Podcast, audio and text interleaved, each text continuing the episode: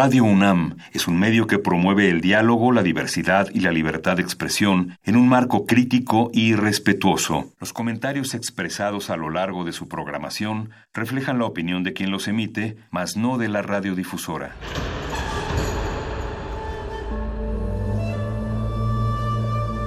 Un templo para la apreciación del ser mediante el sonido. mediante el sonido para nosotros. El sol sale durante la noche. Nuestros gritos llevan la mesura del silencio. Y el descontento está lleno de baile y risas. A todo, incluso a nosotros, nos resistimos. La universidad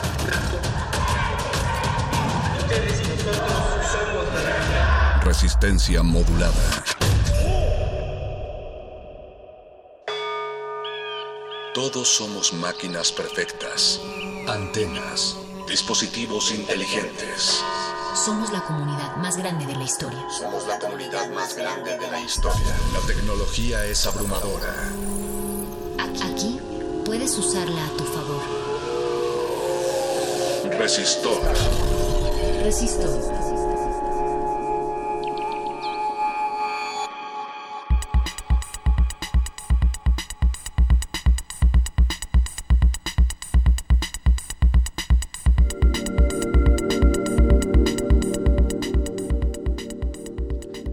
96.1 de frecuencia modulada, 860 de amplitud modulada, radio.unam.mx, resistenciamodulada.com. Esos son algunos de los canales por los cuales pueden ustedes estarnos ya sintonizando y así aprovecho para darles la bienvenida a una emisión más de Resistencia Modulada. Esta noche estamos transmitiendo todos a la distancia, pero todos estamos juntos para hacerles llegar esta señal que es Resistor, su sección de ciencia y tecnología favorita.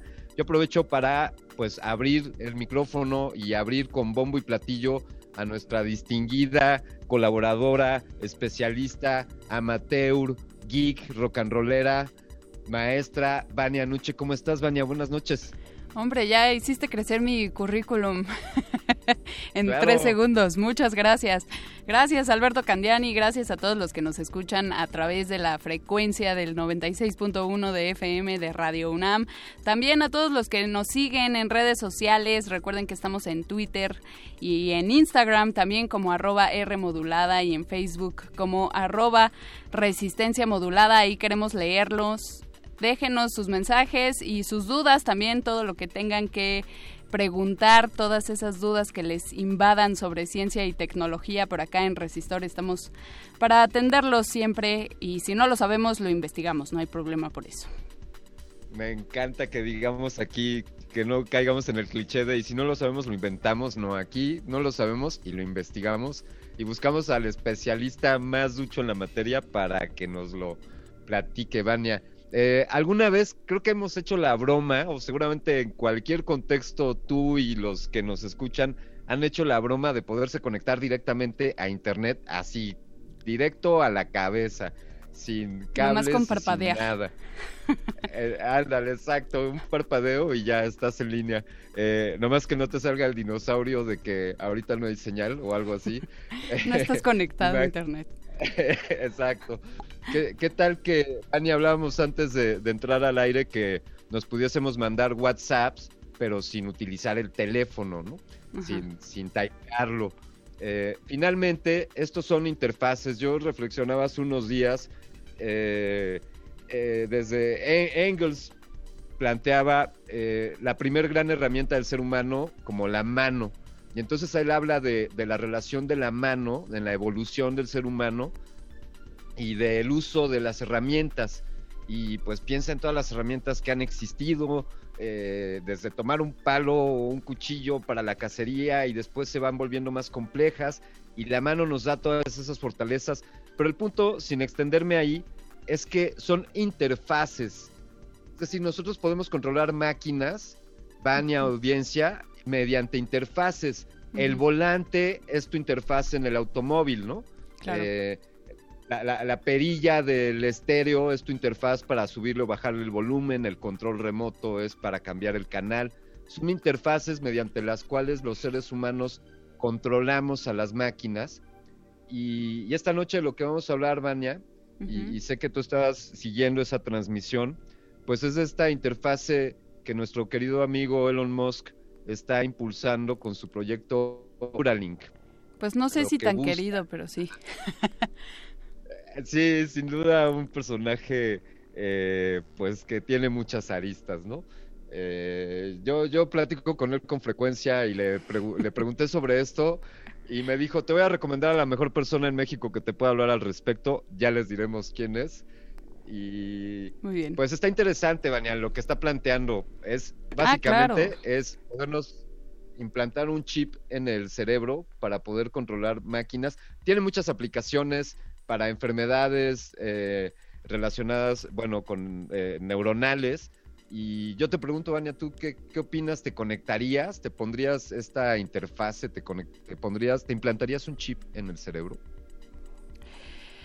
No lo sé. Tal vez si, supiera los, los riesgos que esto implica, porque también hay que saber qué, qué riesgos, a qué riesgos nos enfrentamos.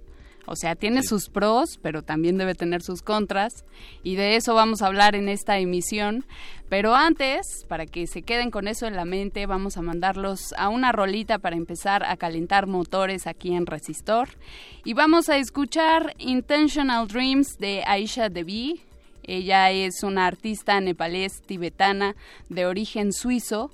Eh, la meditación y la espiritualidad han sido determinantes en su vida y en su trabajo y vamos a escuchar, como ya les decía, Intentional Dreams. Es una canción en la que une lo orgánico con lo sintético, es una mezcla entre lo humano y la tecnología. Como ya les decía, para calentar motores aquí en Resistor, esto es una señal.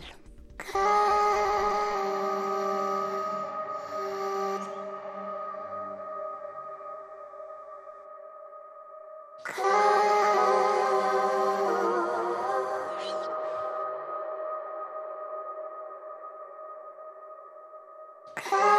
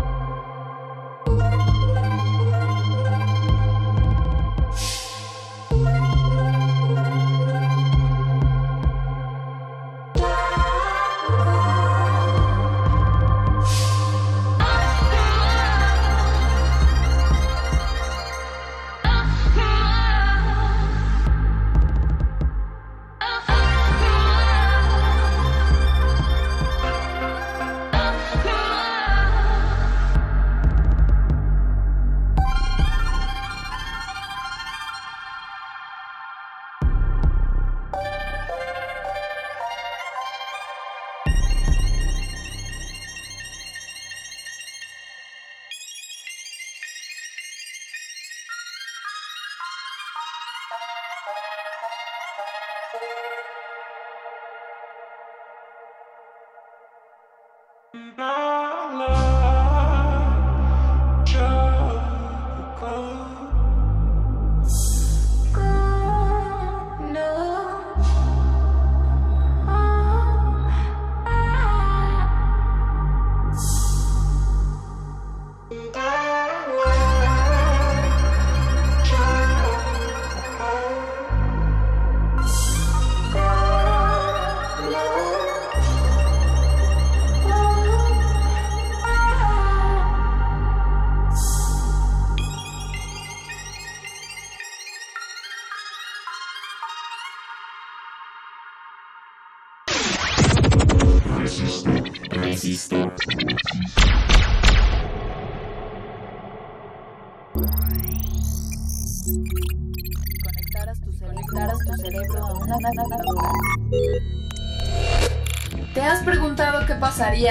Conectaras tu cerebro a una computadora? Computadora, computadora. En este 2020, Elon Musk y su empresa Neuralink han abierto la puerta a esa posibilidad. Neuralink Corporation es la empresa de neurotecnología que se especializa en el desarrollo de interfaces cerebro-computadora implantables, que también se conocen como Brain Machine Interfaces o BMI. A finales de agosto de este año, Neuralink Corporation anunció que se encuentra desarrollando un dispositivo que a través de estimulación cerebral directa sea capaz de tratar pacientes con discapacidades derivadas de desórdenes neurológicos. La meta de Musk es conseguir la cognición humana. Es decir, una simbiosis total con la inteligencia artificial, supuestamente, para evitar un escenario en el que la inteligencia artificial se convierta en algo tan poderoso que pueda destruir a la especie humana. Actualmente, Neuralink está desarrollando experimentos en animales en conjunto con la Universidad de California y se espera que pronto realicen su primer estudio clínico en seres humanos.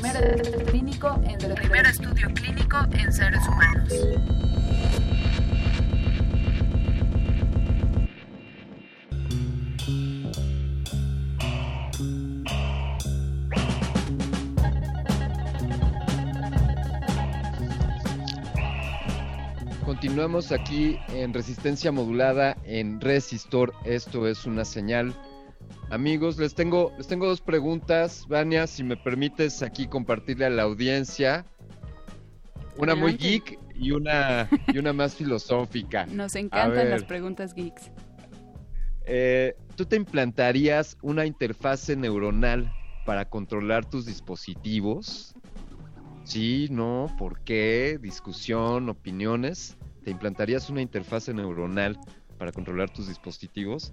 Y la otra, esta está más clavada, es cuántos micrómetros mide una neurona o cuántas neuronas caben en un micrómetro.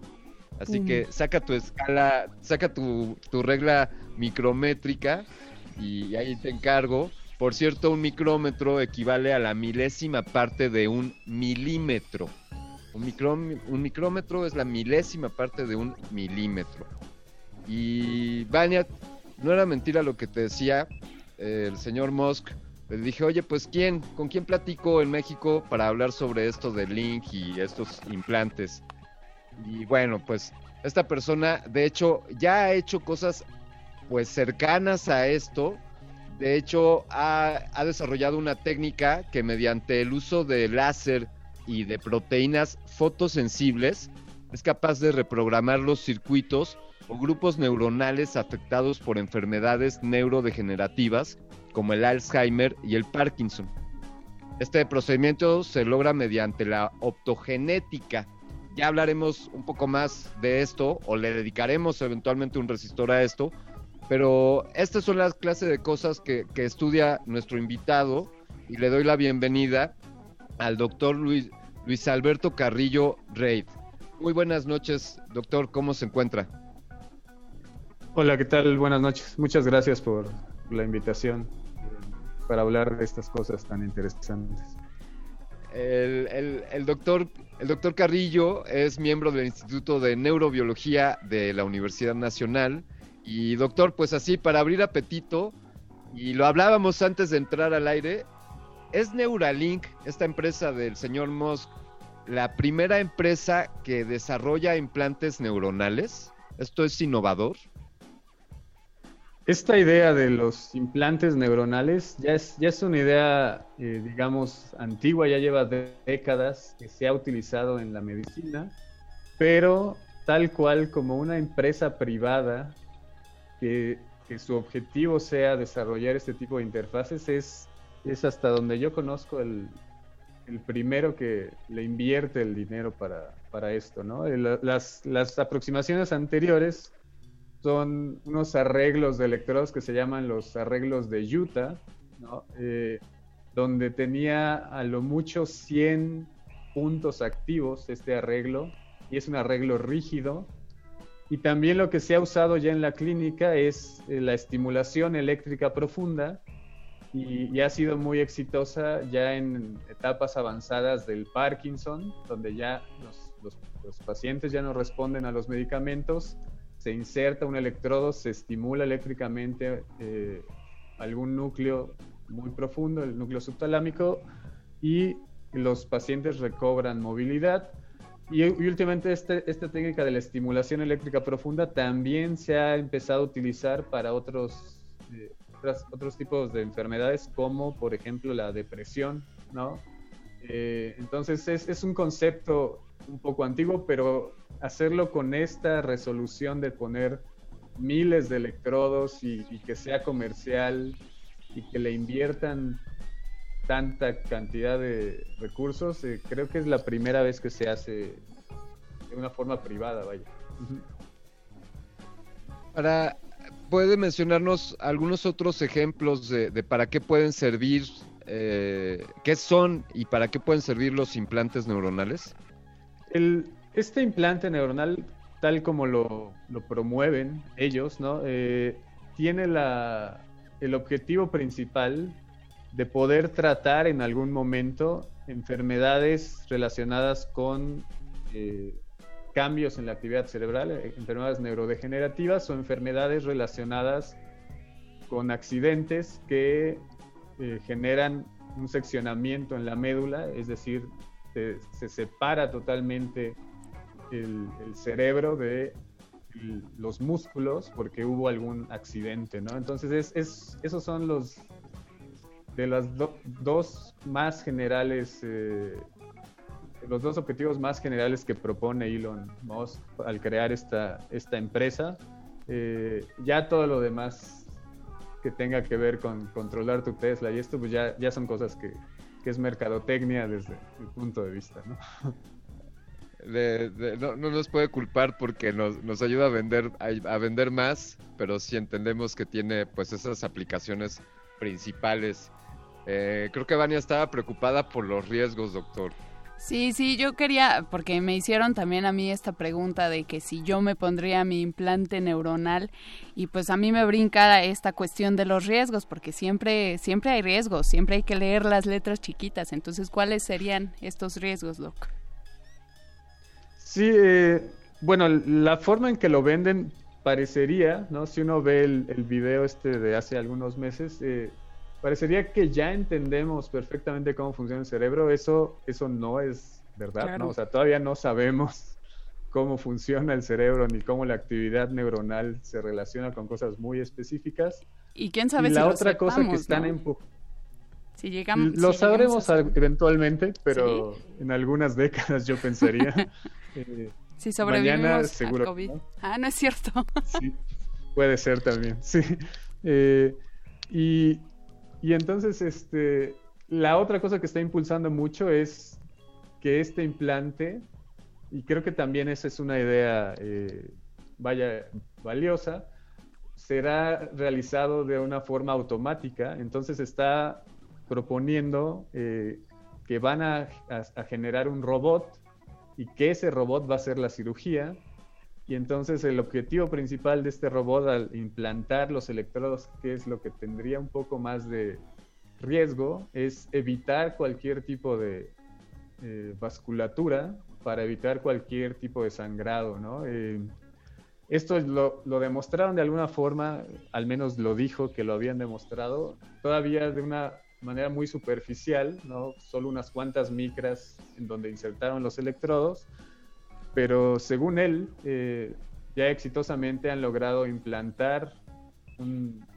dispositivo de estos, retirarlo de un, de un cerdo, vaya, ¿no? en, un, en, un, animal, y el cerdo sigue feliz y, se mueve y come y, está contento en el mundo de los cerdos. ¿no? Este, entonces, eh, no han, tampoco midieron si habían generado un daño o algo cuantificable, ¿no? Pero, pero al menos esta idea de, tener un robot que haga cirugías cerebrales con una precisión muy alta, eh, pues no es algo que, comercialmente se haya perseguido porque implica mucho dinero, ¿no? y, y, el número de cirugías cerebrales muy precisas que se hacen al año no es tan grande como para financiar esto, pero como esta empresa tiene dinero, pues pueden invertirle en generar un robot que haga cirugías en masa, ¿no? Eh, es, la propuesta, ¿no? ¿Cuánto de eso sea verdad o no? Eh, creo que dejó muchas dudas este, su última presentación. Claro, ya ya, ya lo hemos visto a ese señor que le ha pasado cuando anuncia un carro nuevo y se le rompe la ventanita. O, Esperemos que, no sea así con esto. Está muy interesante el hecho de que en post, en la persecución de este desarrollo de este dispositivo Link e implante neuronal, estén además desarrollando tecnología como es este robot que hará los implantes, ¿no? Y ya uno puede cuestionarse qué es más relevante porque este robot podría eventualmente utilizarse para otro tipo de intervenciones a nivel neuronal. Quiero, Y cualquier otra cirugía de alto riesgo, exacto. Eh, quiero compartirles, ahí está la pregunta, ¿quién se implantaría? Eh, seguramente para los voluntarios habrá implantes a bajo costo, los primeros que se quieran poner un implante neuronal con el señor Elon Musk en su empresa Neuralink pero yo les quiero compartir de, la canción que vamos a escuchar a continuación. One, One Tricks Point Never es un compositor y productor estadounidense que se le suele conocer eh, el sonido identatario que tiene es obtenido gracias al uso de sus sintetizadores. Y en esta pieza que vamos a escuchar, Inside World, es que es parte de su enigmático álbum R Plus 7, Ahí construyó un mundo sonoro que retrata paisajes de una simulación cuya realidad es cuestionada y puesta en duda ante nuestra escucha. A continuación, escuchemos the one one tricks point never inside world.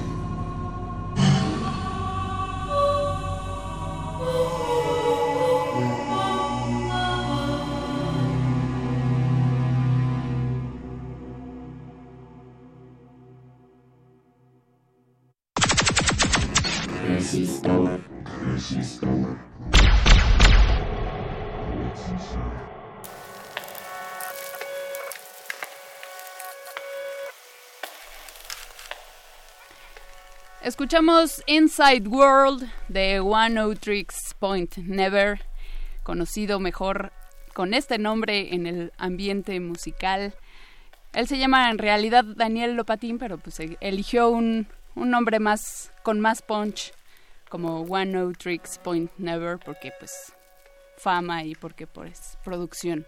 Recuerden que estamos en Resistencia Modulada en Twitter, mejor dicho, arroba R Modulada y en Facebook arroba Resistencia Modulada. Déjenos sus respuestas, ya les colgamos las preguntas que estábamos haciendo hace un ratito de cuántos micrómetros mide una neurona o cuántas neuronas caben en un micrómetro.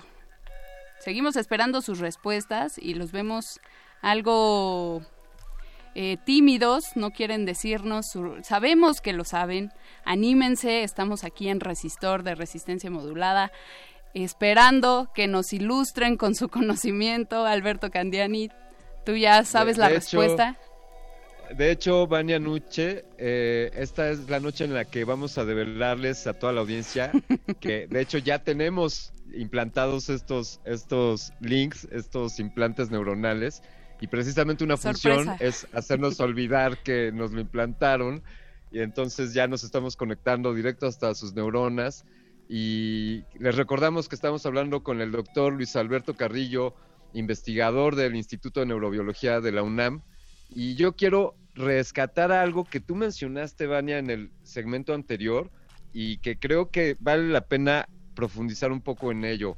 Eh, doctor Carrillo, el desarrollo de las neurociencias y la neurobiología ha llegado al extremo en que ya entendemos cómo funciona el cerebro y cuáles son las funciones de todas las neuronas.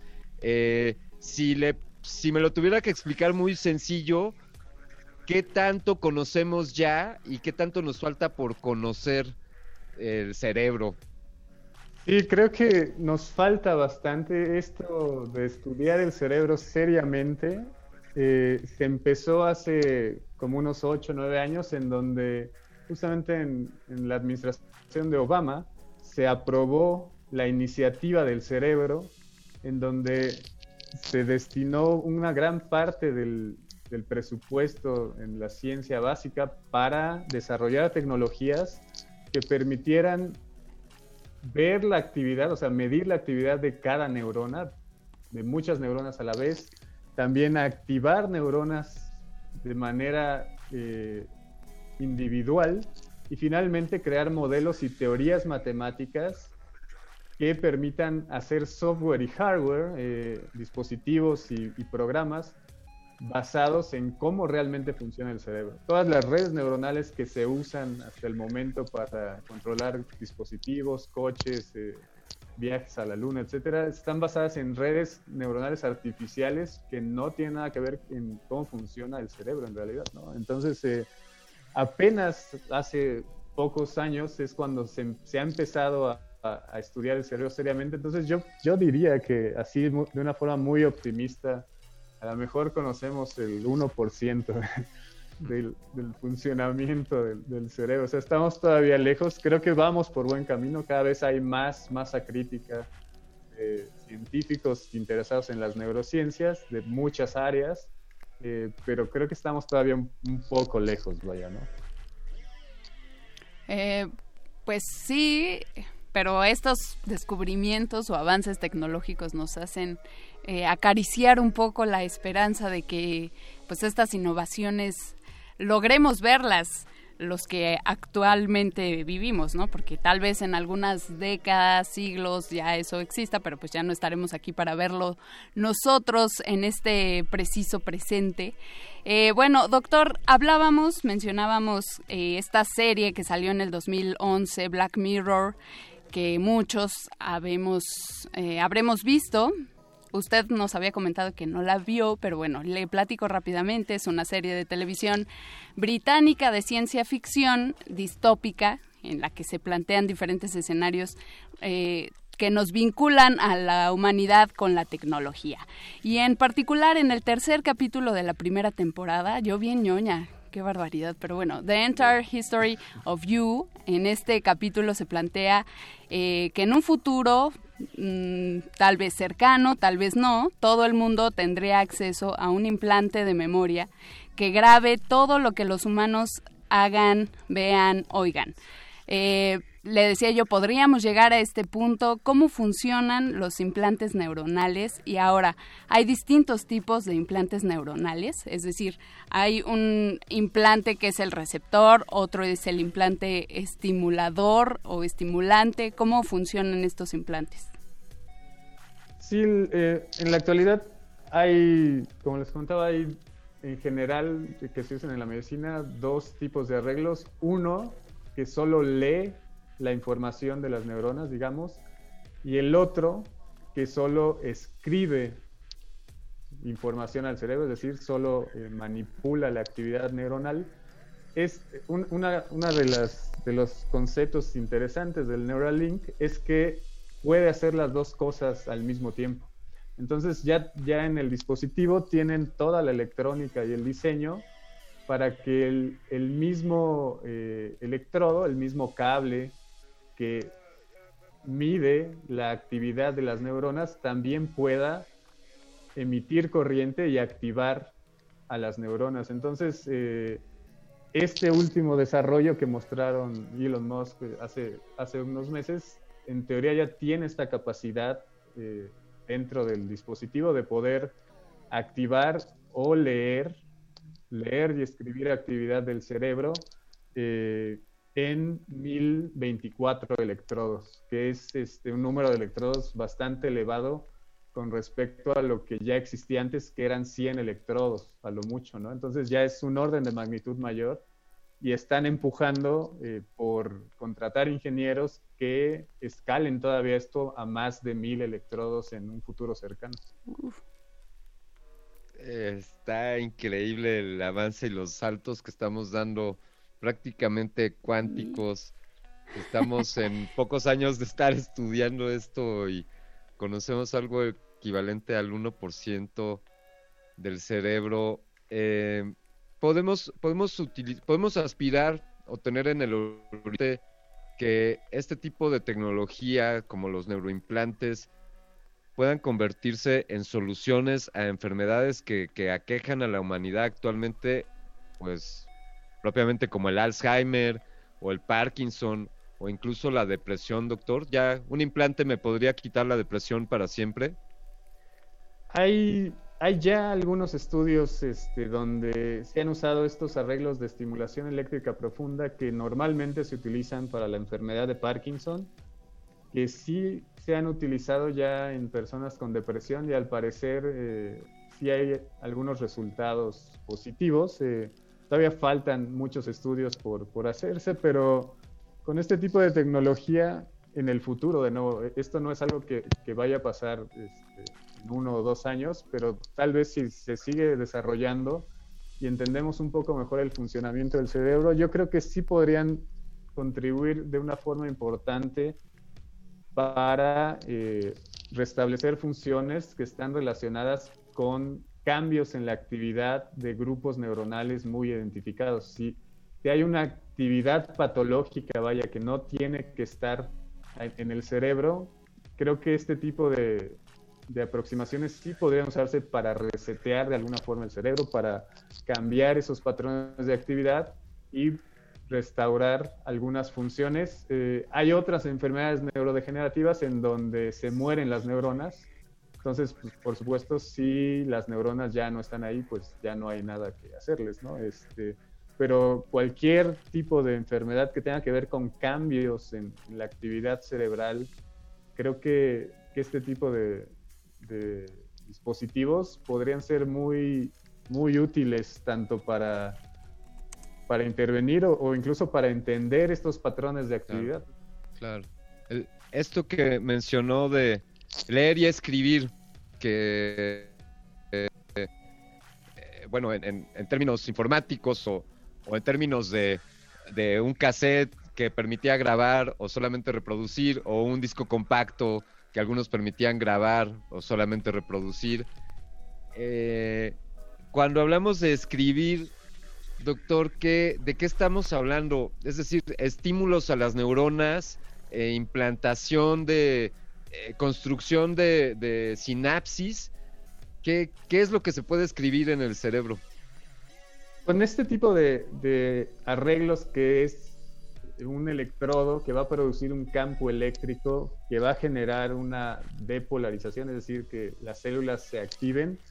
Y todavía no se tiene un control muy preciso de exactamente qué célula se va a activar, ¿no? Entonces, eh, con esto se podría generar la coactivación de grupos de neuronas por medio de un campo eléctrico, una corriente que se inyecta al electrodo. Y eh, en 1949, ¿no? un psicólogo llamado Donald Hebb propuso esta teoría que le llamó del ensamble neuronal y lo que él proponía era que justamente si varias neuronas se activaban de manera simultánea, algo iba a pasar entre ellas, así lo dice, algo pasará entre ellas, así dice en aquel momento, que reforzará sus conexiones. Entonces, yo creo que, que este tipo de, tecnologías, activando un grupo de neuronas de una forma consecutiva y repetitiva, podría de alguna manera eh, generar nuevas conexiones sinápticas o hacer las conexiones existentes más fuertes. Pero igual, ¿no? Estos son experimentos que eh, pues se tendrían que, hacer de una manera sistemática para poder medir estos cambios con, técnicas adecuadas. Claro, es como una es como una reacción en cadena, Vania. Sí, sí, de acuerdo. Y hablando de la reacción en cadena, pues ya les dejamos ahí una pregunta para que ustedes reaccionaran y ya hubo una reacción. Javier Jiménez, arroba Roosterwater, nos dice, como espectador y como filósofo, les agradezco si hacen otra pregunta de corte más epistemológico, no de una técnica que aún no conocemos. Ándale, nos la volteó. Hay que hacerle otra pregunta más epistemológica. Mientras pensamos la pregunta, mi querido eh, Rooster Water. Vamos a invitarlos a escuchar una rola del productor estadounidense Come Truth, que ha sido muy influenciado por el synth, el synth wave de los ochentas. Él se ha autodenominado como un astronauta sintético astronauta sintético. Se me coló ahí una U, pero bueno, astronauta sintético en este track. Truth nos lleva por un viaje nostálgico a los sonidos que generalmente se, se asocian con el futuro. No sé, quién sabe, puede ser que en unos años Neuralink pueda escribir y reproducir memorias en nuestro cerebro. Los dejo pensando en eso mientras escuchamos Memory de Come Truth en resistor de resistencia modulada.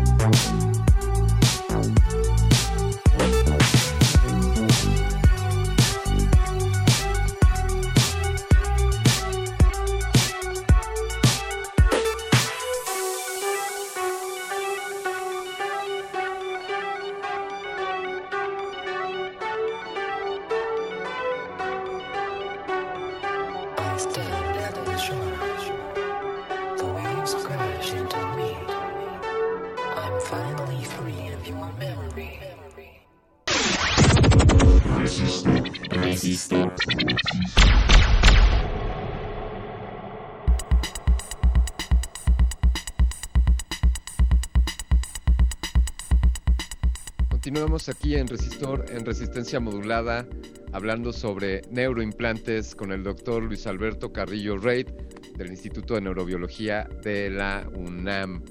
Eh, sin duda estos temas podrían darnos para horas y horas y, muestra de ello es el doctor que le ha dedicado horas, días, meses y años al estudio de estos temas. Eh, se, avecina el final de esta emisión, doctor, pero Vania y yo traemos un par de preguntas que no nos queremos ir de aquí sin que nos responda. Este, Muy bien. Eh, ¿Podríamos ser hackeados? Nos preguntábamos por ahí. ¿Qué le parece esa, doctor? Sí, el, en teoría también como lo, es una pregunta recurrente, como lo, lo proponen en, en esta presentación del Neuralink, tiene construidas desde el principio una serie de capas de, que, evitan cualquier tipo de este, intervención y lectura de, la actividad cerebral que no sea voluntaria. ¿no? Eh, ante esto también es, una cosa interesante. Eh, Rafael Juste, que es del grupo donde participé en la Universidad de Columbia en Nueva York, ha, empujado mucho por que ya se generen los neuroderechos en una manera muy seria y constitucional y, por alguna razón en Chile resonó esto mucho y en Chile es el único lugar donde oficialmente en la constitución ya hay un artículo considerando estos neuroderechos para que no se pueda este, hackear el cerebro. Ah, muy bien, eso está bien, ya hay pues impedimentos legales, ¿no?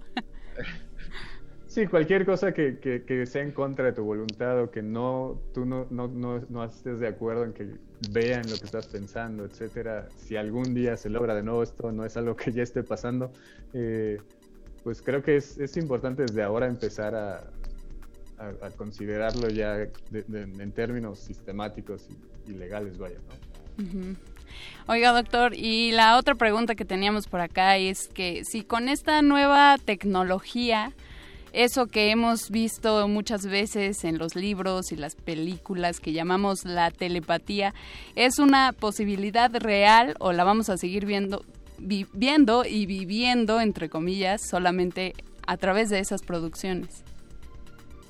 Creo que eh, una de las cosas rescatables ¿no? de, este, de esta empresa es que está tratando de traer ingenieros a estudiar neurociencias. Igual en México, si hay ingenieros por ahí escuchando quieran venir a mi laboratorio, yo encantado, ¿no?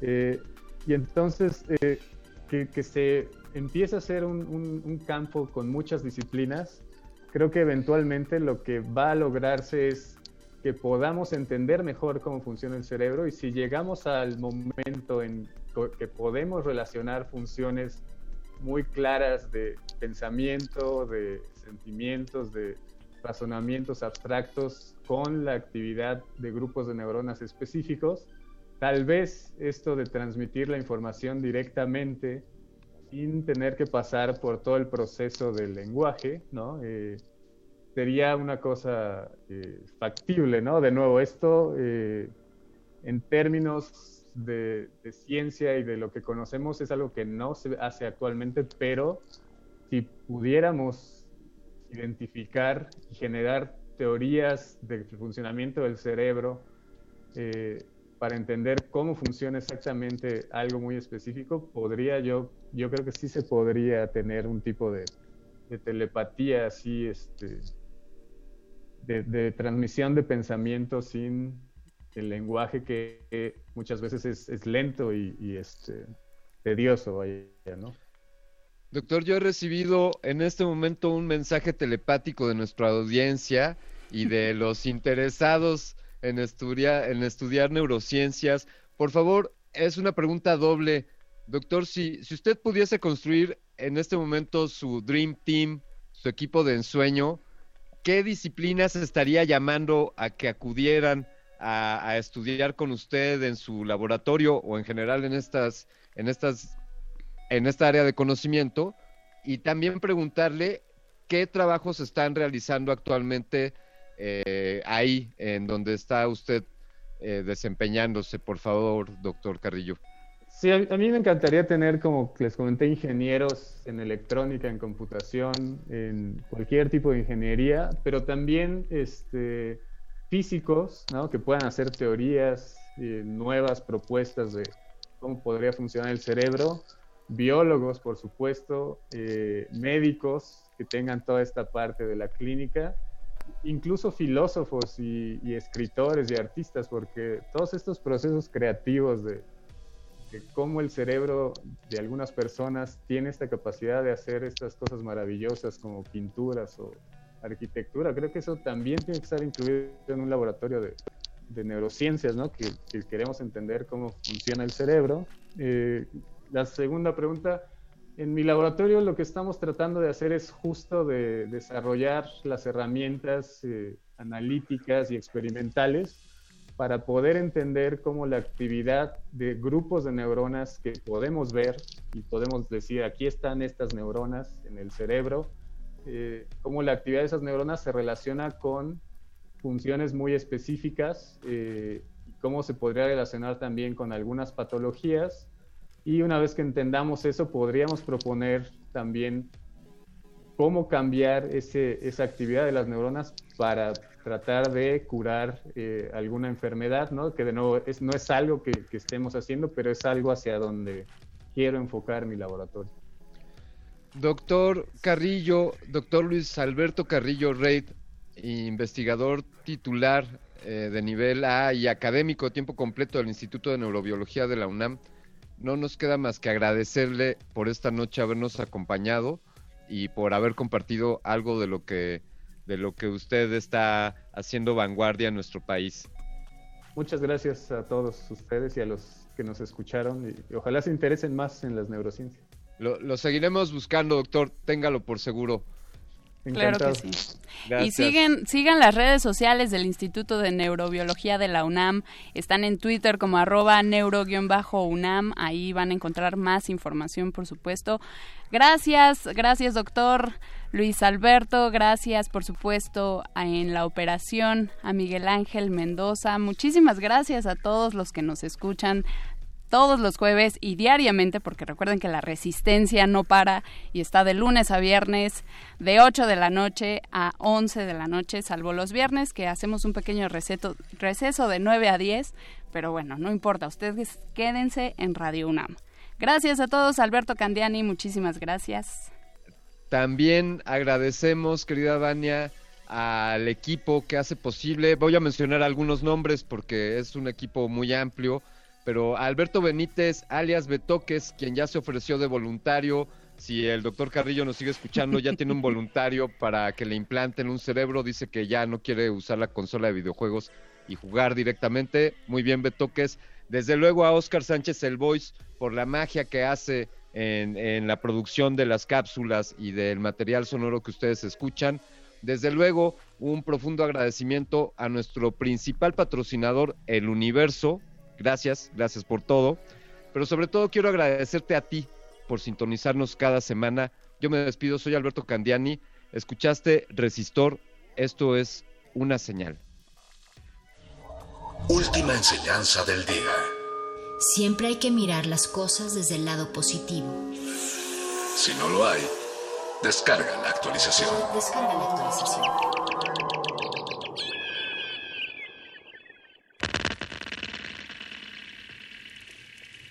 Mother Earth is pregnant for the third time, for y'all have knocked her up. I have tasted the maggots in the mind of the universe. I was not offended, for I knew I had to rise above it all or drown in my own shit.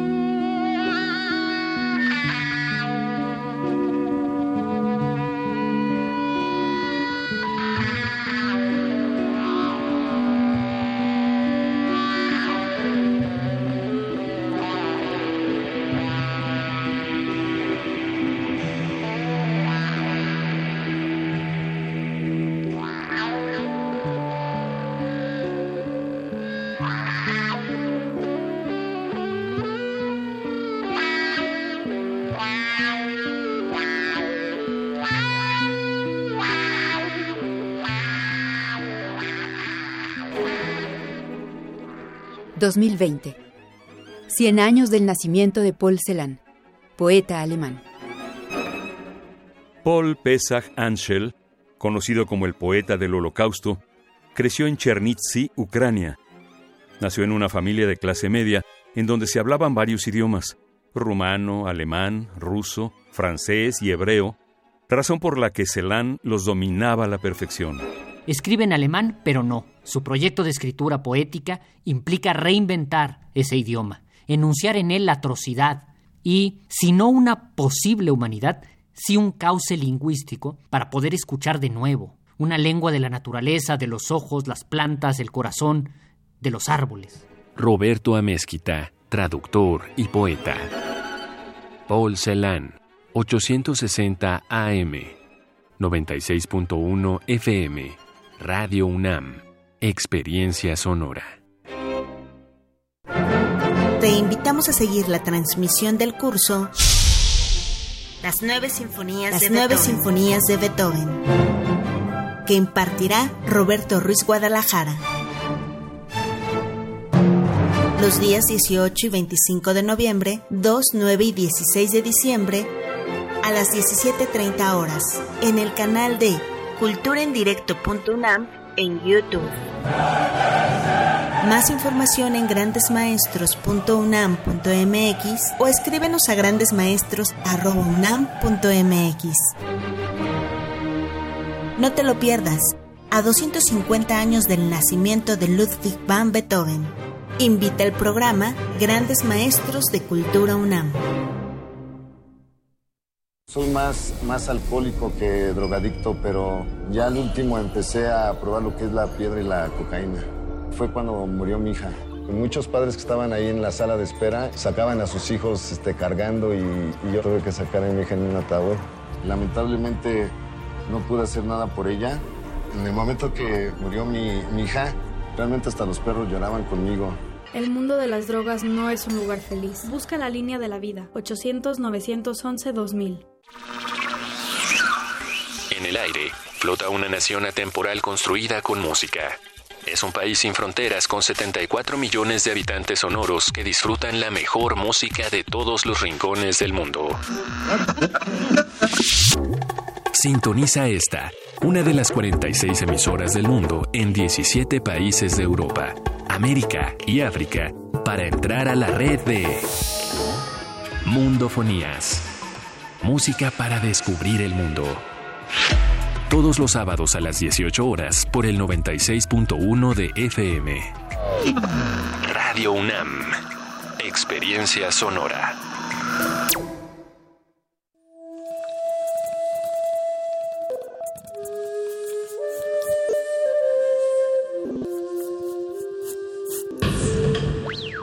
La música emergente es como el silencio. Presente a nuestro alrededor. Pero audible solo para quienes tienen disposición de escuchar. Como todos, en este campo de cultivo. Cultivo de hercios.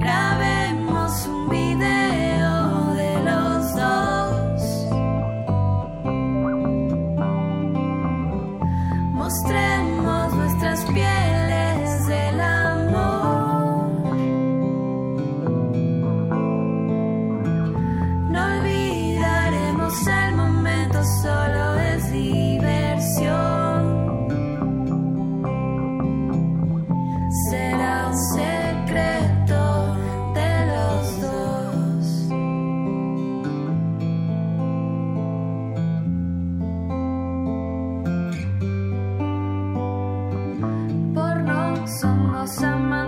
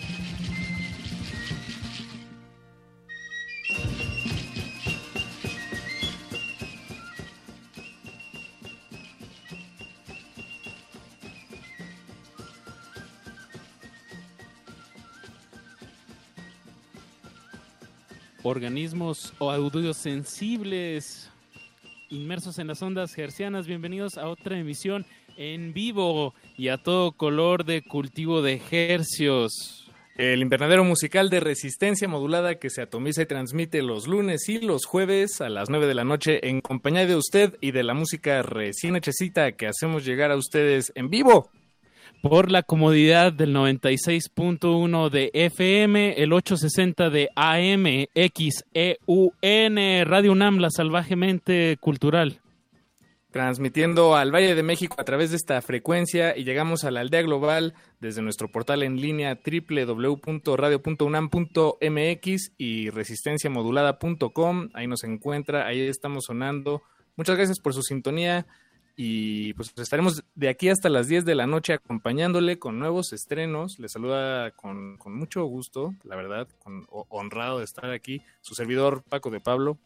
Y su otro servidor Apache o Raspi en este ejercicio de la nueva normalidad de transmitir en vivo cada 15 días, no perder esta emoción de estar transmitiendo en vivo, Paquito. Si la riegas, si la regamos, no hay vuelta atrás, así la vida, no hay error. Así nos vamos a ir hasta las 10 de la noche, como bien dices, con estrenos. Y a la mitad. No hay error. No hay error. Y a la mitad de, de esta emisión vamos a voltear la tortilla radiofónica y vamos a platicar con Polo Vega, mejor conocido como Trillones, productor, psicólogo, memero de la ciudad de Mexicali, que por cierto pues nos ha dado muchísimos estrenos en esta, este año, entonces queda como anillo al dedo. Sí, qué, qué emoción poder platicar con él de nuevo en este espacio, digo de nuevo después de, de pues unos años tal vez, no sé, y tuvimos una entrevista con él como en el 2015, ¿no? Y, nos hizo una sesión, me acuerdo, sí, especial. ya tiene, ya tiene rato, alguna vez algún phoner por ahí, pero bueno, va a estar bueno cotorrear con él, cotorrear, como, como de tío. Eh, por supuesto que debemos agradecerle enormemente a Alberto Benítez Betoques, allá en la cabina, quien hizo posible todo este cableado.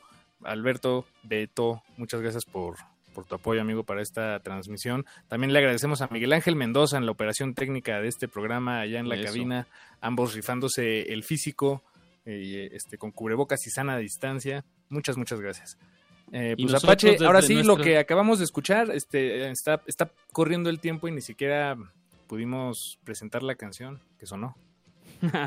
Escuchamos hace unos momentos después de la rúbrica, el tema se llama Por No es de es una colaboración entre Soy Emilia y María Centeno. Así es, eh, soy Emilia, ella es cantante, compositora, eh, bajista, si no me equivoco, creo que toca sí, sí, sí. El, bajo es su, instrumento. Ella es de Bogotá, de Colombia. Bueno, no sé si de, Bogotá, pero de Colombia, eso sí. y, sacó recientemente, el, en, en octubre, un álbum, o bueno, un pequeño, ah, no sé, creo que sí es un álbum ya, llamémosle un álbum.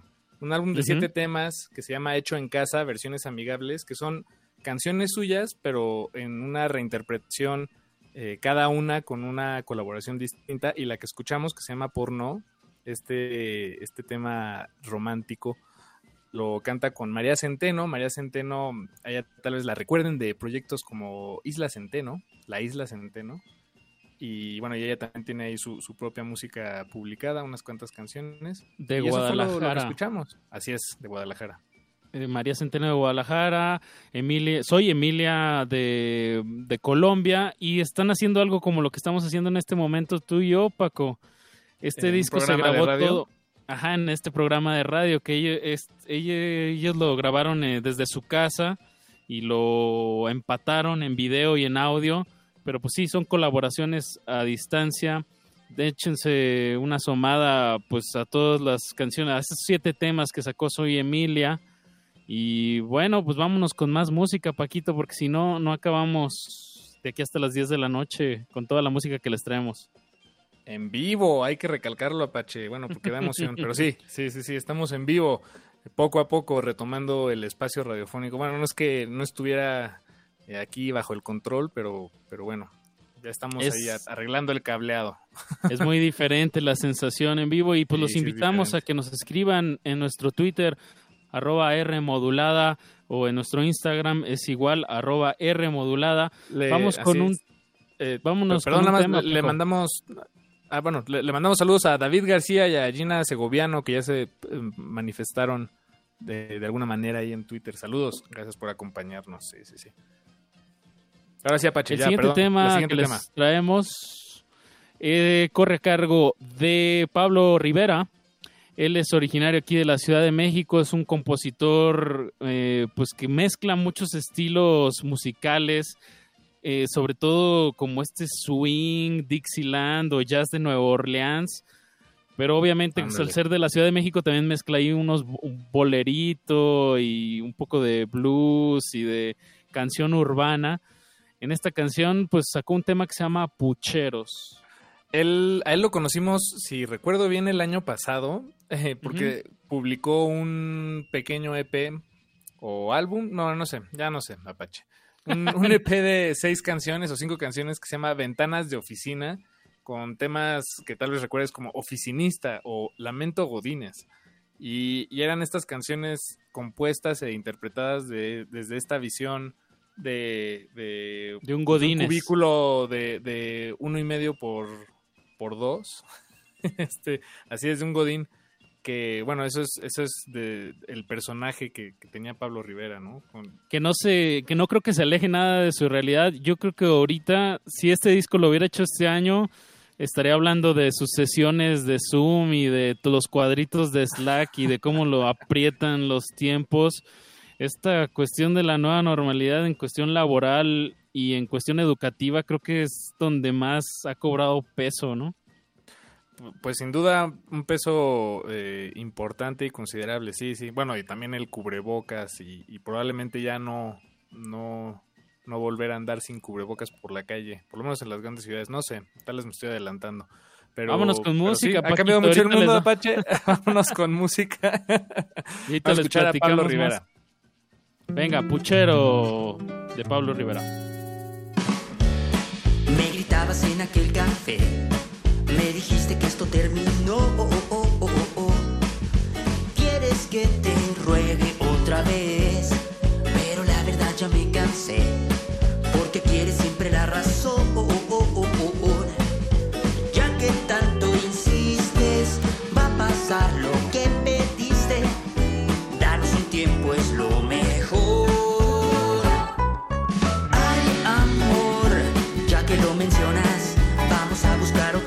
Hay que darle un nuevo aire al amor. Vamos a darle un nuevo aire a este baile. Mira, ay, amor. Ahora que lo dices, nada de pucheros ni ojos tristes.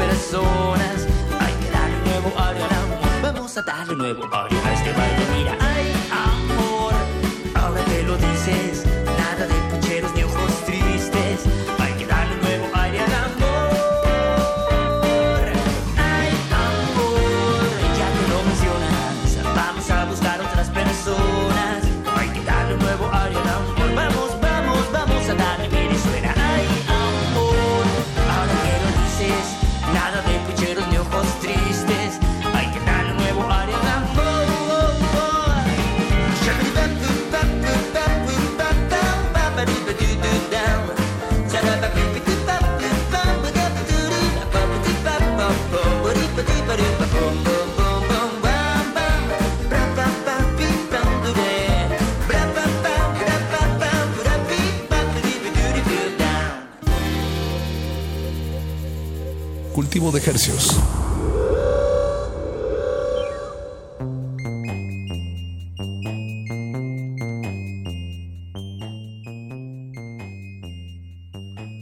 Acabamos de escuchar de Pablo Rivera. El tema se llamó Pucheros. Y pues lo pueden escuchar a Pablo Rivera, lo pueden seguir como arroba Pablo Rivera, este compositor de aquí de la Ciudad de México que nos, que nos trae este tema lleno como de jump blues o Dixieland, pero con un lenguaje y hablando ahí de amor y de problemáticas, de berrinches, de pucheros, de problemas de pareja, pues. Qué buenas palabras, berrinches y pucheros. me gustan. Eh, pues Apache, vámonos al siguiente bloque, si te parece bien. Nos vamos con dos estrenos. El primero, el que escucharemos a continuación, es el nuevo sencillo de la banda Neptuna. Este sencillo se llama Ikite, perdón, está en japonés, Ikite Iru. Y la canción Iru. Iru. Y en la canción dicen Watashi wa Ikite Iru, que significa algo así como eh, estoy viva, ¿no? Estoy viva, ajá. Watashi wa, eh, yo soy o estoy, yo estoy. Supongo que Ikiteiru. Ikiteiru. Gracias por esas clases de japonés, Paquito. No, de nada. Esa sí me falta. No, no sé decir de nada en japonés. No sé si se diga de nada. Lo que sí te puedo decir es que Neptuna es un cuarteto de chicas de Guadalajara que el año pasado nada más y nada menos estuvieron abriendo el el 25 aniversario, la gira de aniversario de Café Tacuba. Y bueno, este tema lo grabaron en Topetitud, ahí en un estudio de Coyoacán. Y la producción corre a cargo de Emilio Freudeval. Entonces, bueno, pues están metiéndole mucho, mucha carne al asador estas muchachas con este tema que pues es muy divertido, es un rock ahí como medio surf, pero está en japonés. También pueden checar el video que subieron una animación muy interesante, muy, muy, muy chida, pues muy divertida, muy lúdica y onírica, que, pueden, que pueden checar ahí en su YouTube más cercano. ¿Qué más podemos decir de este tema, Paquito, de Neptuna? De Neptuna, bueno, algo que, podemos decir es que tiene esta sensación, eh, digo, más allá de la letra, tiene esta sensación melódica, armónica, de, eh, de sonar oriental y lo que te puedo decir, Apache, es que eso es muy probablemente porque están tocando en una escala pentatónica, es decir, una escala de cinco notas.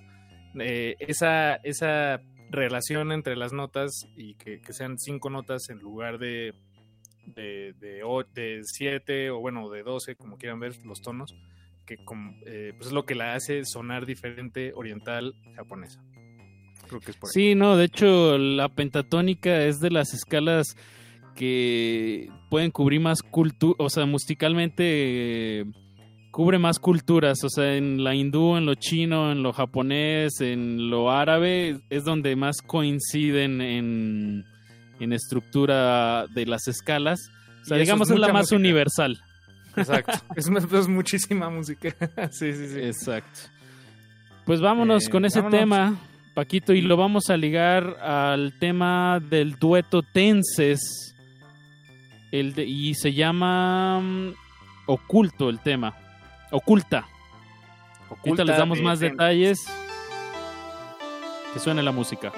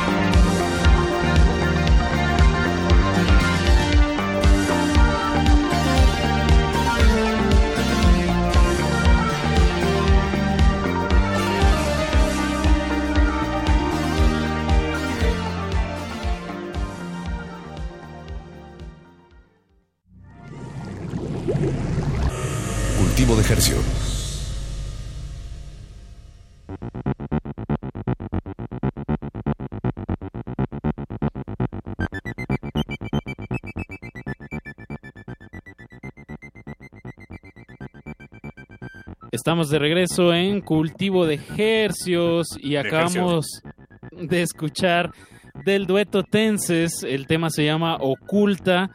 Es un dueto integrado por Esteban Salazar, Roberto Jones y pues como pueden escuchar un, un synth pop ahí con unas influencias ochenteras. ¿O tú qué más le escuchaste por ahí, Paquito?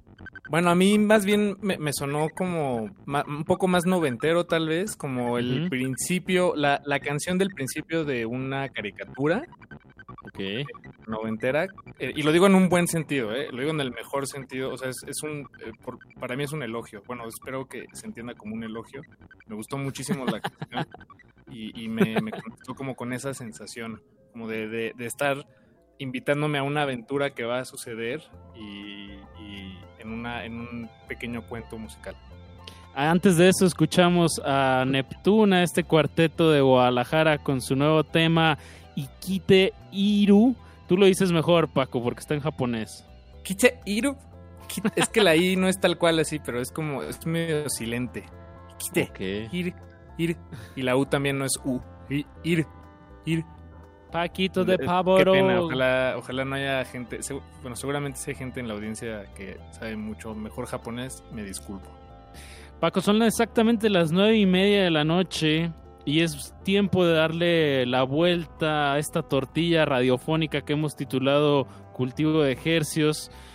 Eh, vamos a, aprovechando que estamos en vivo, pues vamos a hacer un enlace hasta Mexicali. Yo me atrevería a decir que es el lugar más caliente de México y para corroborar esta información tenemos a nada más y nada menos que a Polo Vega, mejor conocido como Trillones, aquí en la línea. ¿Cómo estás, Polo? Hola, Polo. ¿Qué tal? ¿Cómo están? Sí, Bien, ¿y tú? Bien, bien. Creo que sí les confirmo. Bueno, o sea, sí es el lugar más caliente definitivamente del país. Solo, pues ahorita ya estamos entrando en la otra parte extrema que es el frío, ¿no? Pero en verano sí. Tienes toda la razón. Estamos en pleno otoño y yo hablando de, del calor. Más bien, vamos hacia el frío. Es que hace mucho que no sales de tu casa, Pache. Mi casa es muy fría. ¿Has estado hibernan- invernando? Hibernando. Yo diría hibernando. hibernar por las computadoras que las pones a hibernar, ¿no? Sí, exacto. Oye, cuando hibernas, juntas un montón de, de, eh, de comida y de cosas para todos los meses que va a estar hibernando. Grasa. Grasa en el cuerpo, eso es lo que tienes que juntar. Así le hacen los osos, ¿no? Sí, sí, Sí, sí. para- y, lo- y los apaches, mapaches, perdón. Y los apaches también, al parecer. Oigan, yo solo le quiero decir a la audiencia que aquí es pura gente muy sana porque estamos usando una plataforma que se llama Zencaster. Así es, así es, así Y es. para que sepan, eh, abajo del nombre de cada uno de nosotros dice Health Check Passed. O sea, todos pasamos, eh, eh, aprobamos la, la- el chequeo de salud, la, La- revisión Así de salud. es. Sí, sí, y estuvo sencillita, barata y poco invasiva. Bueno, así la sentí yo. Sí, poco invasiva de- de- es la palabra adecuada. Sí, eso de que te, de que te metan un, un ¿cómo se le llama este? El Q-tip, el, ¿El cotonete? el cotonete hasta el... Bueno, yo no me he hecho la prueba, espero que alguien en la audiencia pues nos pueda dar más información, pero lo que me han platicado es que es una experiencia muy desagradable. No, sí, sí lo es. El Sí cotonete hasta la faringe, ¿no? Sí, sí lo es. Es, es muy desagradable. Ese, ese- es como, es como, un co- como si fuera un cerillo, sería el, el cotonete, pero con el que prendes el boiler. Ah, lo tienes que meter mucho, tienes es buena Sí. analogía ahí, Polo. No, bueno, y es, es largo. Sí, sí es muy largo. No es cualquier cotonete. Exacto, exacto. No, no lo hagan en casa, no pueden hacer en casa su propia prueba. Eh, ya que estamos hablando de esto, Polo, tú eres un profesional de la salud, eh, psicólogo específicamente. Sí es. que me supongo que, eh, eh, ¿cómo se dice? Que te graduaste allá en Mexicali ya hace algunos años. Sí. ¿Qué nos puedes platicar sobre los cambios que tu oficio ha tenido en esta cuarentena? Pues fíjate que ha estado interesante que, que pues hubo este como switcheo y yo creo que a la vez que las personas nos desinhibimos ante, en general, la videollamada y debido a esto como que se ha amplificado bastante la, el, el, concepto y el, a decir, va, yo le voy a entrar a la terapia a distancia, o sea que las personas están más abiertas a entrar a, a procesos de terapia y que ya no lo ven como una barrera, sino como un puente de comunicación el usar pues un gadget, un celular o algo para, para poder llevar a cabo eso.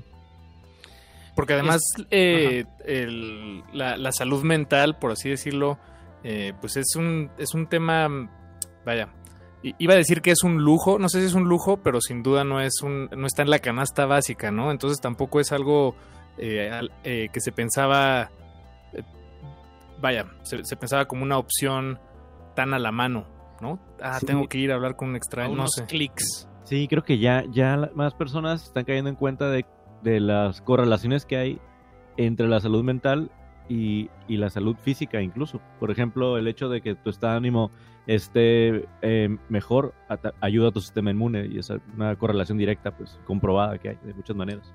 Claro, dejemos de dividir el cuerpo y la mente, ¿no? Es un, somos un solo organismo y también el ambiente en donde estamos también es parte de nosotros, como dejar de, de hacer esas disecciones, ¿no? Del ser. Sí, es que, es que sí tendemos a categorizar todo y a separar, pues, ¿no? Uh -huh. Eh, pero sí está interesante eso que dices, eh, empezar a, ver eh, las cosas de manera más unificada para poder entendernos de manera más integral también.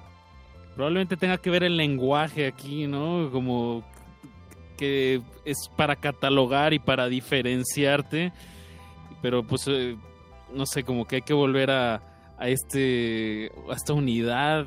Bueno, no sé, eso es lo que me ha hecho un poco reflexionar a mí esta cuarentena, pero Polo, algo que me gustaría que nos compartieras también. Digo, tú eres un, una persona muy activa en redes sociales, eh, específicamente en tu cuenta Trillones MX de Instagram. Por favor, si tienen un celular a la mano, denle seguir en este instante, no se van a arrepentir ni un segundo. Más bien les va a dar muchos minutos de diversión, de sana diversión de internet. Sí, eh, pues sí, sí, soy muy activo, pero ¿cuál sería, cuál sería de todo lo que se me ocurre hacer ahí, ¿cuál sería la pregunta? A ver. Sí, no. tratando de... Re... Yo... No, nada más se fue un anuncio, pero más bien uh, aunudándolo a lo que estábamos hablando, más bien es como esta cuestión como del TikTok, de perderle el miedo a hablarle a la cámara. Sí. Digo, e, es un poco diferente a la, a la hora de estar pues como en una terapia o en una sesión de trabajo. Pero ¿tú, tú cómo ves esta relación de perderle el miedo a, a, entretener a, enfrente del celular, ¿no? Es como esta noción. ¿Qué nos puedes decir al respecto de esto? ¿Qué has reflexionado tú? Pues yo, fíjate, todos estos meses como que he estado trabajando mucho el, mm, el seguir más mi voz, así como que a ver, si yo se me toca hacer esto, lo voy a hacer y, y se, siente, se siente bien para mí, le voy a dar y voy a quitar este ruido que a veces nos generamos nosotros mismos de estar pensando en qué van a pensar las otras personas. Y entonces ahí eh, fue que empecé a cruzar como esto de, eh, digo, bueno, lo terapéutico, pero con la música, pero a la vez con, con lo de, vamos a elevar estados de ánimo por medio de un montón de memes y contenido que se me ha ido ocurra, ocurriendo durante todos estos meses, desde marzo para acá, en estos meses pandémicos. o sea, en cierto sentido es un servicio a la comunidad ofreciendo un, un espacio de, de pues que, donde a través de la comedia podemos encontrar un momentito un momentito de paz. Un mementito. Un mementito, un mementito una serie de mementitos. Sí es que vamos a final de cuentas creo que por medio del humor y de la comedia se pueden eh, las personas nos, nos, abrimos más fácilmente y estando en ese estado de, de risa y de apertura como que es, es más fácil dar mensajes bien potentes y que las personas lo reciban y que digan, órale, sí, esto, sí, esto, esto me lo cacho y, y, y, esto me gusta y esto me ayuda o me sirve, ¿no? Y se ha vuelto también una comunidad, pues para mí, mmm, sí, es una comunidad bien padre como lo que se ha hecho alrededor de ahí de la cuenta de Instagram de Trillones MX porque mucha gente me escribe, me dice, oye, gracias, esto de que subes los lunes, que hago uno, algo que se llama lunes wholesome, me, dice, me ayudan un montón, este, me siento súper bien me ayuda a empezar mi semana de otra manera. Traía un día bien pesado y veo esto y me alivianó. O sea, hay mucho, muchos mensajes como bien, bien padres alrededor de todo eso. Vámonos con música, ¿o qué dices, Polo? Para seguir con ese buen ánimo hoy, esta noche de jueves. ¿Qué te gustaría que suene aquí en la FM AM de, en el Valle de México? Pues de, de la- de las tres que me dijeron estaría bueno eh, la de Bien Librado, porque tiene mucho este, este factor lúdico, cómico, eh, cruzado con la música. Perfecto. Trillones con su tema bien librado. Recuerden, están escuchando una emisión en vivo de Cultivo de Ejercicios. Estamos platicando con Polo Vega. Trillones. Súbanle a su radio. De ejercicios.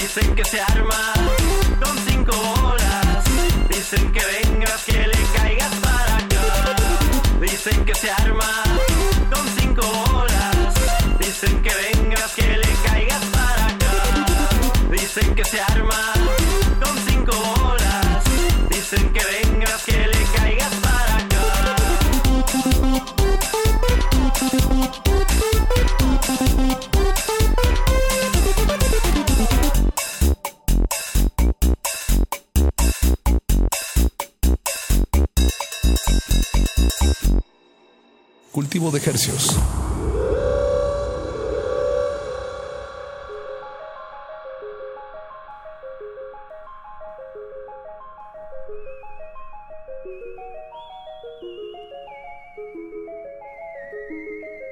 Estamos de regreso en Cultivo de Ejercios. Acabamos de escuchar de Trillones. El tema se llamó Bien Librado. Y estamos platicando justamente aquí Paquito de Pablo y su servidor Apacho Raspi con Polo Vega, mejor conocido como Trillones, desde Mexicali para el universo. Yeah, acá andamos. ¿Qué onda? ¿Qué onda? ¿Qué onda? ¿Qué sigue? ¿Qué sigue? ¿Qué hubo, qué hubo? Oye, ¿Qué hubo, Polo, qué pues hubo? también has estado muy ocupado componiendo. Bueno, no sé si muy ocupado es la palabra, pero has estado. Publicaste una canción en tu cumpleaños hace poquito. Ya vi que eres escorpión, por, eh, Sí. por ejemplo. Eh, sacaste esta canción que se llama Temporales, como invitándonos a, a brincar en el vacío. También eh, hace un par de semanas, creo, Apache, hablamos con Valis, Valis Sí. Ortiz, y estuviste ahí como, se estuvieron mandando mails, no sé, cómo, ¿qué, nos Ah, puedes sí, como la chismear ahí de, de tu vida de, de- de productor? Pues eh, sí, con Valis eh, me pidió opinión sobre un single, este de I Love Super Meme, y empezó a rebotar audios y le metí ahí unas, unas percusiones que luego ella eh, le, le- le ayudó a como a destrabar ahí como un proceso que traía, la, la acomodó de mejor manera a su gusto y por ahí yo hice un gritillo en la canción, pero yo lo hice como, mira, aquí le podrías meter, meter este gritillo, pensando que, que ella ya lo iba a, si le gustaba lo iba a grabar ella con su voz y lo dejó ahí en la canción. Y este, pues ella bien buena onda. Y pues que he estado en eso. Hace poco se publicó el disco de Edgar Mondragón que yo mezclé y mastericé por completo. Ah, wow. Sí, también eso. Y pues estoy ahí. Pero lo- en lo mío, sin prisa alguna, sigo avanzando ahí en los siguientes singles y en esto que ando formando, pues un álbum que creo que ya tiene título, pero va a ser como 2021. No sé cuándo 2021, pero va a ser 2021. Si quieren les digo el título, está, está, está Ah. chulo. A ver, O sea, a ya ver. es, a ver, a ver, sí, sí. Se llama, se va a llamar Música para Estadios de Tercera División. Música para estadios Oh. de tercera Wow. división. Me, me gusta el, el guiño a, a Brian Nino. Bueno, por lo menos eso fue, así lo Sí, entendí. Sí, entre. Brian, entre Brian y no, pero, pero pues pensar en estadios de tercera división también es, al menos acá es, es, es irrisorio pensar en, el- en los estadios de tercera división que hay acá en Baja California, porque son básicamente unas gradas y una canchita ahí. Exacto, que la portería no tiene, no tiene tela. sí, que se De va hecho, tampoco tiene tubo de arriba. que se va el balón bien lejos y el portero tiene que correr ahí por la, por la terracería para regresarlo y seguir jugando. Me, me estoy tratando de acordar del, del título de. ¿Ubicas a Dance, a los de a los poblanos? Dance Division, ¿cómo se llaman? Cholula. Cholula Dance Division. Ajá. Ajá. Acaban de sacar un, un disco Un- y su me. EP. Un EP y me voló la cabeza el nombre del EP, pero lo estoy tratando de buscar y mi internet está fallándome en este mismo instante. Qué bueno que no está fallando Se con la llama, ¿qué no es emisión. el, el EP Correcto. donde reinventamos nuestras rolas viejas, algunas no, y también añadimos otras nuevas como excusa para subirlas a otras plataformas? Sí, sí, sí. Exactamente. Qué gran dueto de Cholula. Muy honesto, ¿no? Bueno, este, al grano. Sí, exacto. Es que- y siento que todo el mundo está haciendo eso, entonces me encanta que se llame así. sí, este, eh, Chalino y, y Orisa son bien compas. Ahí he, he ido un par de veces a Cholula con ellos. Me quedo en su casa, son, ah, son buen pedo. Ellos vinieron, de hecho, el año pasado acá a Mexicali, a- tocaron en el patio de mi casa y se quedaron acá también unos días. Ah, guau. Qué bueno. Sí, sí, Ahora sí, que, como dice el meme, antoja. no compitas, haz compitas. Ándale, ándale. Exactamente. Polo, te están mandando muchos saludos acá en las redes sociales. Eh, no podemos leerlos todos, pero sabe, que sepan que estamos aquí atentos. Pues vámonos con más música, porque si no, no vamos a alcanzar. Polo, ¿qué te gustaría escuchar a continuación? Vamos a poner eh, la de esta personaje Televisa Diagonal Ficción que se llama. Maribel Vanguardia. Me encanta. Manibel Vanguardia, vamos a escucharla y ahorita platicamos un poco sobre este tema. Súbanle a su radio, están escuchando música nacional de alta calidad a cargo de trillones. Cultivo de ejercicios.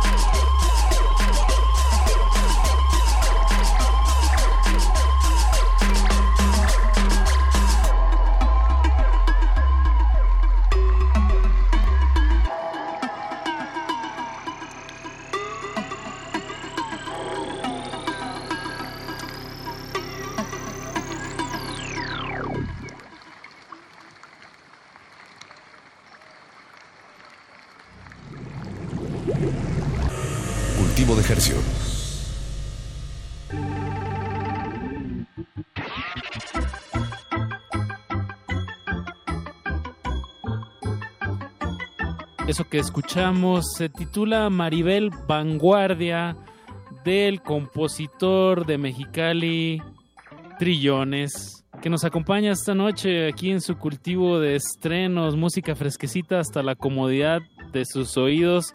¿Qué tal te quedaron esos oídos, Paquito de Pablo? No, bien, pues me- esta canción de Maribel Vanguardia solo quiere decir que cualquier similitud con la realidad es mera coincidencia. Totalmente. No sé tú, tú qué digas, Polo. Sí, sí, sí. Este es un personaje 100% ficticio. Eh, jamás lo han visto en alguna novela popular.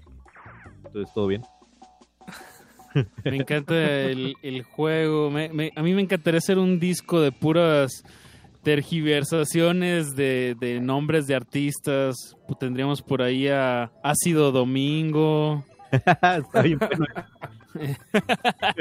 Pero tengo una, tengo una lista por ahí. Luego lo hacemos, Polo. Ok, ok, va. Hacemos esa lista y la vamos ampliando. Y, la, y, y el chiste es hacerlo como en ese género y, que, y con algunas referencias del artista, pero dándole la vuelta.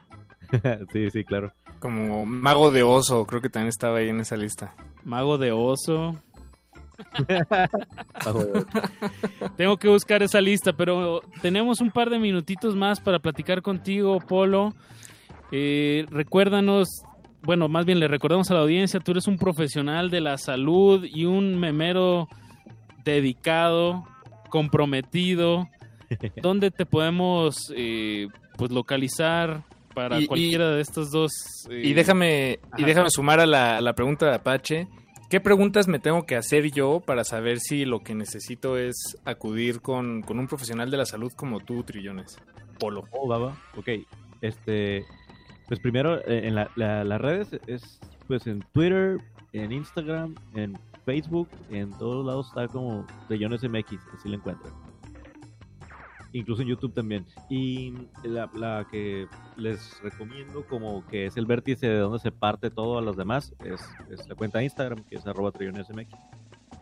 Y sobre esto que dices, como en qué saber si es una pregunta súper frecuente, se me hace bien padre que la hagas porque eh, me la repiten mucho y es, es mucho cuando me abordan a eh, por el correo para pedir una sesión de terapia, eh, suele ser recurrente esa pregunta y, y yo creo que solamente el querer estar o sentirte mejor en algún aspecto contigo mismo o con lo que estás viviendo, así de sencillo. Ok, ok. Sí, muchas veces ver, yo me gusta compararlo como con ir al médico, lo- como eh, cuando traemos un dolor físico. Si te fijas, la mayoría de las personas, a ver, por ejemplo, ustedes, tú nada más porque te está molestando un poquito ahí como el abdomen del lado izquierdo, ¿ya irías al, al doctor? Más porque traes una Por molestia. supuesto que no. Exactamente. ¿Cuándo irías al, al, al médico? Un dolor del caballo. Sí, ya cuando, o sea, creo que, creo que iría al médico cuando ya siento que, que, que me pasé, digamos, o sea, cuando Sí. ya es demasiado tarde. Cuando ya te, cuando ya te dobla, cuando ya no puedes así, Sí. ¿no? O Sí, por sí, ejemplo, el- el- igual el coche no lo llevamos al, al mecánico porque traen ruidito, lo llevamos cuando ya está tronando, y que ya los dejó tirados, ya no prende o algo así increíble. Que, que no debería ser así, pero bueno, así es como funcionamos. Exactamente, entonces eso mismo pasa muchas veces en la salud mental, que las personas esperan hasta que el coche ya está tronando y no está encendiendo casi o es un volado al, al siguiente día a ver si prende o cuando ya eh, algo que traen físico ya les, complica demasiado la vida. Igual pasa en salud mental, que las personas suelen llegar, eh, desafortunadamente la mayoría cuando ya están como el coche ese, pues, y no, o sea, no, no hay por qué esperarle. O sea, yo creo que, como les decía al principio, si en algún aspecto crees que pudieras estar mejor contigo o con lo que eh, estás sintiendo, vivenciando, este, experimentando, pues dale, ahí está. Polo, ¿y qué desventajas ves de la mm, terapia remota a distancia eh, eh, a diferencia de la presencial? Pues eh, hay ciertos niveles de atención que, que yo creo que no es posible, no es ético eh, llevarlo a cabo a distancia. Por ejemplo, si, si se identifica que hay una persona, no sé, que trae a lo mejor ideación de autodaño, de lastimarse de alguna manera, eh, creo que se necesita un acompañamiento presencial. No sería para hacerlo a distancia. Se necesita un acompañamiento presencial y este pues para poder también, si es necesario, canalizar con, por ejemplo, con otro profesional, como pudiera ser un psiquiatra. Un psiquiatra. Muy bien, Sí. Polo. Hay que poner atención a- en, en uno mismo, ser honesto y no, no tenerle miedo a dejarse soltar. Sí. Oye, gran punto. Yo de verdad creo que si las personas aprendiéramos a escucharnos a nosotros mismos, mucha gente no tendría que ir a terapia, de verdad. Oh, Pero- claro. o sea, sí, Sí, sí, pero sí. el punto, de- yo digo, es, es la- la- cuando el escucharse es, ok, sé qué es lo que necesito hacer, sé qué es lo que siento, pero a, a hacer algo al respecto, ¿no? no Pues porque esa es la segunda parte, yo creo, de escucharse uno mismo, no nomás decir, ah, ok, esto es lo que necesito, sino, ah, ok, esto es lo que necesito, y aparte, sí hago algo al respecto, sí me atrevo ya a hacer eso, ese cambio, sí me atrevo a empezar a hacer algo sobre eso, a decir, a expresar, a mover lo que necesite mover. pues. Y tiene que ver con la autorrealización, ¿no? En cómo uno se, se quiere ver y qué, qué proyectos se involucra con qué gente, con qué personas. O sea, también no, no desligar lo que, que, que solamente es algo que es interno de cómo me siento, sino cómo lo estoy expresando con mi ambiente, con mi ambiente de trabajo, con mi ambiente familiar. Sí, ah, Eh, pues, es justo como lo que decías al principio, yo creo, en vez de eh, separar como lo, mi mundo interior de lo que está pasando afuera, no, pues hay que, podemos verlo como algo integrado, o sea, lo que está pasando con tus relaciones, con tus vínculos, con tus personas, con tu trabajo, con tu salud financiera, por ejemplo, y todo eso en relación con tu salud mental y tu salud emocional. Polo Vega, a.k.a. Trillones. Pues así como acabas de hacer referencia de que de cómo empezamos esta charla esta noche, que se pasó muy rápido, pues Eh, se nos pero- fue el tiempo y nos queda tiempo nomás para sonar una última rola tuya. Venga. Algo que quieras agregar ya para despedirnos de esta emisión de Cultivo de Ejercios. Nada, pues en estos tiempos pandémicos, este, cuídense mucho, ya saben todas las medidas, pero además eh, yo diría que el autocuidado, dense al menos al día 20 minutos o algo para, 20, 30 minutos para, pues despegarse de redes sociales, meditar, hacer poquito ejercicio, salir a caminar, este, este, de manera, obviamente, con las medidas y todo, pero vamos, autocuidado y, y ponerle atención a, a esa vocecita que les habla y que les quiere decir algo para su bienestar. Vamos Eso. todos juntos al vacío. Así es el tema que estamos por sonar, con el que nos despedimos esta noche. Paco de Pablo, te mando un abrazote. Polo, también te mando un abrazote Abrazos. hasta Gracias. Mexicali. Abrazos. Y nos escuchamos pronto. Estamos muy atentos de todo lo que sacas. Y para eso es este espacio. Nos escuchamos pronto. El próximo lunes a las 9 de la noche se despiden de estos micrófonos su servidor Apache o Raspi. Y su servidor Paco de Pablo. Gracias, Polo. Muchas gracias a ustedes y un abrazo a todos los que nos escuchan. Ejercicios. sí sonó. La hora del cultivo debe terminar. Así, el sonido podrá florecer.